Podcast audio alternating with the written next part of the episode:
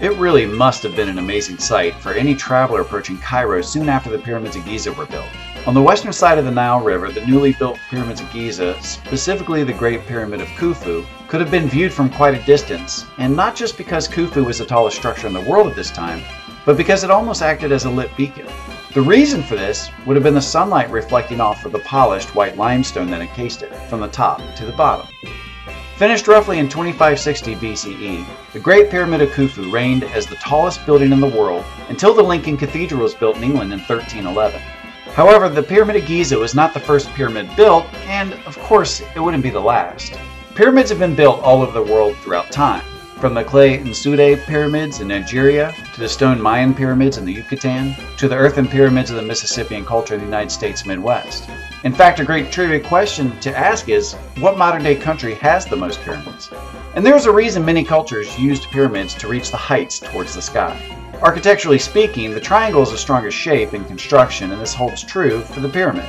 A pyramid can better hold weight as it increases in height, making it the strongest structure we can make, especially for earlier civilizations. And just like building materials, the pyramid can be the strongest sculpture for concepts, theories, and ideas. In education, the most recognizable used triangle or blueprint is, of course, Bloom's taxonomy.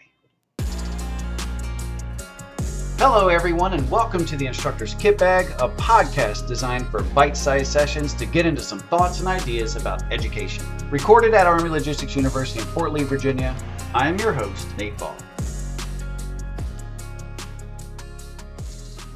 Essentially, Dr. Benjamin Bloom, an educational psychologist, developed a taxonomy or hierarchical model to classify educational objectives from simple to more complex. In doing this, he created the cognitive domain of learning, and this taxonomy would eventually expand to become three domains of learning the cognitive, the affective, and the psychomotor domains.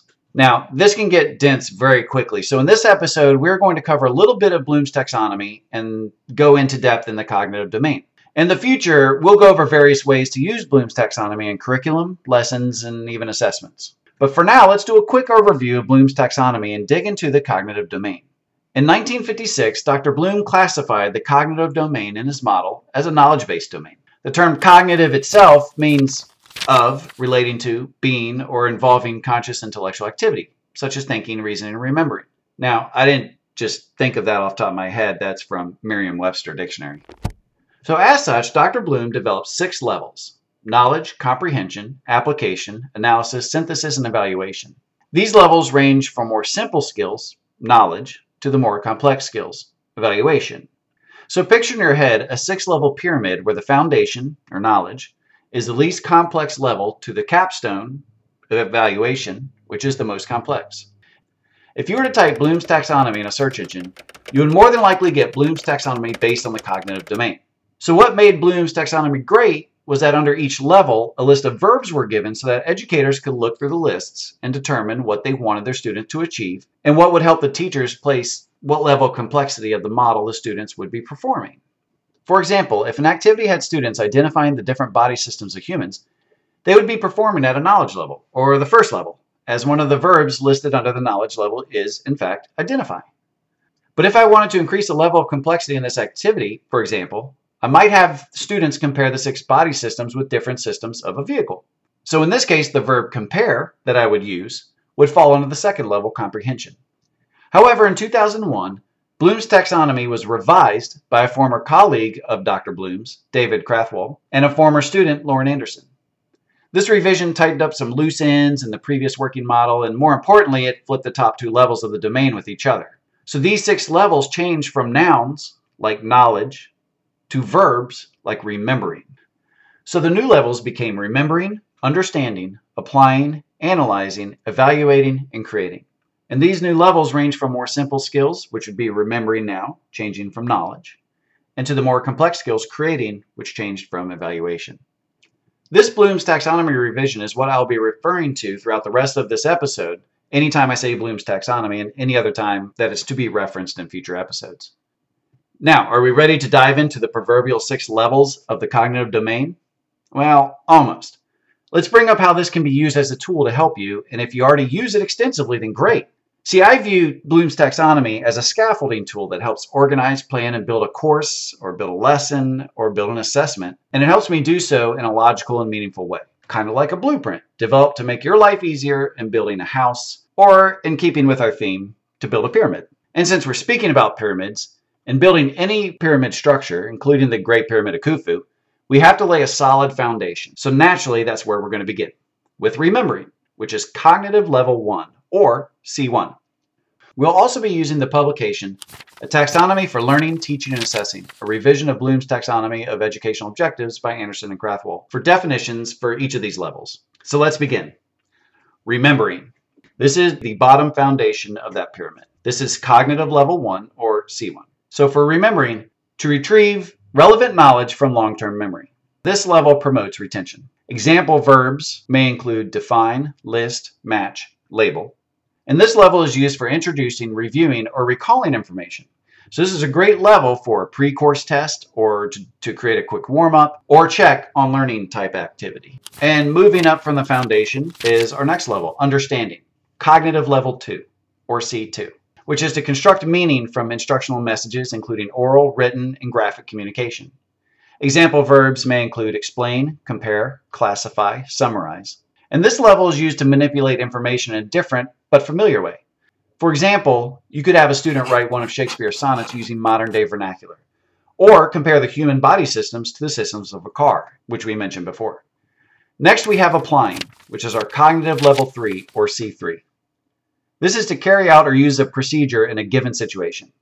Example verbs may include apply, build, develop, or solve. And this level is very much a procedural knowledge level. So the procedural task can be split into executing, which is applying a procedure to a familiar task, and implementing, which is applying a procedure to an unfamiliar task. For example, executing math equations with definitive steps previously learned would be executing. And implementing could be choosing a budget that best applies to the student inside a grocery store. Next, we have analyzing, which is cognitive level 4, or C4. This is where you break material into its constituent parts and determine how those parts relate to one another and to an overall structure or purpose. Example verbs may include classify, distinguish, inspect, simplify.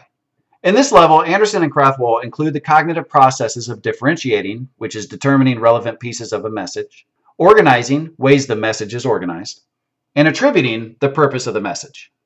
So ways to engage students on this level would be to separate fact from opinion, or identify bias within a study, or use supporting sources to make connections between content or simply determine what information given is relevant or superfluous. Next, we have evaluating, which is cognitive level 5 or C5. This is where you make judgments based on criterion standards. Example verbs may include criticize, decide, justify, prioritize. This is where you can split into checking and critiquing. A good example of checking would be to watch a debate and spot fallacies or inconsistencies in the message. And a good example of critiquing could be to have students evaluate increasing the minimum wage as a possible solution to social inequity. And our final level, or capstone at this point of the pyramid, would be creating, which is cognitive level 6 or C6. This is where you can put elements together to form a coherent or functional whole, where you can reorganize elements into a new pattern or structure. Example verbs may include adapt, compile, improve, predict. And examples of creating could range from preparing an outline, draft, and final product of a term paper. It could even be having students suggest as many ways as possible to restart civilization after an apocalyptic event. Not that we don't see tons of movies and everything trying to do just that. Or we could have students designing habitats for animals not native to the climate. So these are our six levels. Remember, Bloom's taxonomy is a great blueprint to help structure your planning and your preparation for your course, your lessons, your activities, and or your assessments. I think of it as an interactive graphic organizer for your thoughts and your plans. This helps answer questions like where are my students' capabilities? Where do I want them to go? And what do I want them to achieve? What do I want them to produce? And why do I want them to get there in this specific way? And then finally, how can I make that happen? The cognitive domain is our sixth level knowledge based domain, and in our next episode, we're going to visit our other two domains, affective and psychomotor.